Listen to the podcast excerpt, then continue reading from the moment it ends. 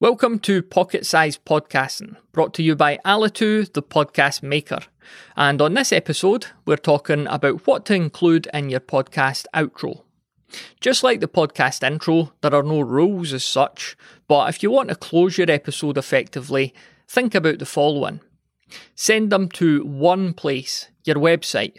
Here they could find show notes with links to everything mentioned in the episode, and you could put transcriptions and follow up resources here too.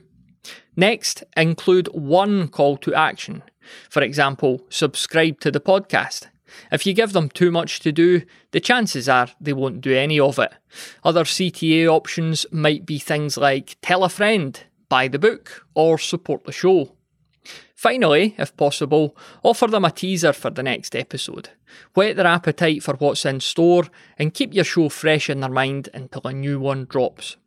For a deeper dive on this topic, head on over to thepodcasthost.com forward slash outros.